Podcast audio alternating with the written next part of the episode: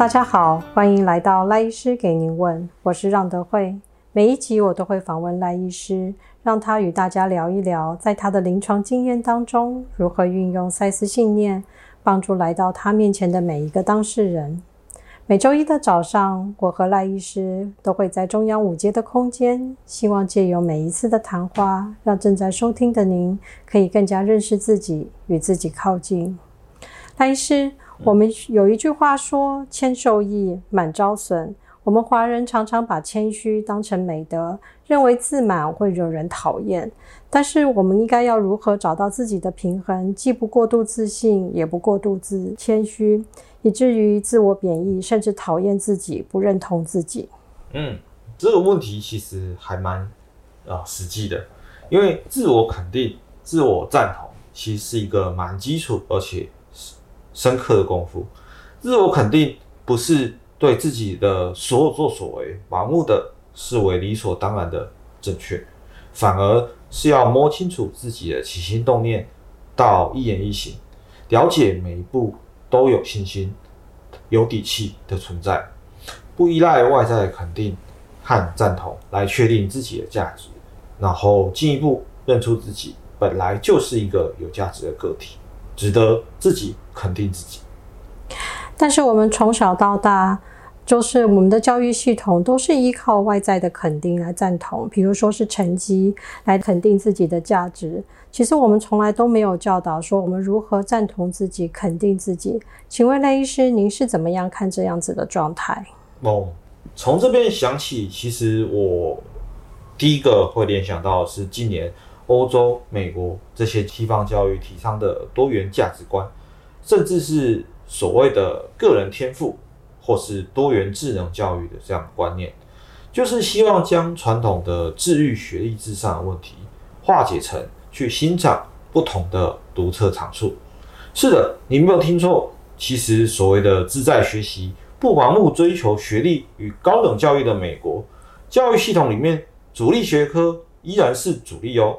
SAT 会考的就还是重要学科，只是这些学科的角色相对像是门槛，而非像我们的呃学科一样是关键，要一决高下罢了。那么真的达到多元了之后呢？其实关键还是要自己去肯定自己，去赞同自己。多元只是说明了我们不再用单一的标准去丈量每一个人，可是我们自己。还是要面对自己，不管一路走来是好是坏，当然这标准更是要你自己觉得对才准哦。然后能够不断的去改变成长，才是真正的自我认同。所以赖医师在我们自我肯定的过程当中，我们要无条件的挺自己。所以即使是犯错了，我都可以透过反思，将这些啊过去的失败或是错误的经验，变成成长和提升的养分。对，所以一个成长型的心态是相当重要，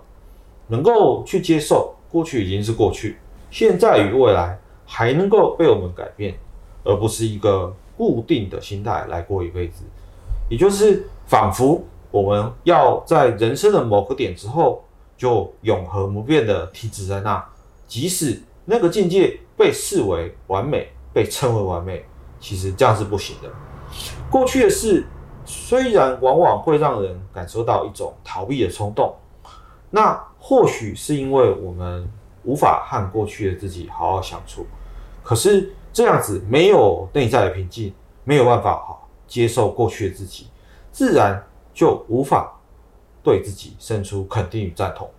对于自己的过去，在我们所处的这个物质之相当中，看起来确实就是一步一步走过来，每一步都是无法抹灭的足迹啊。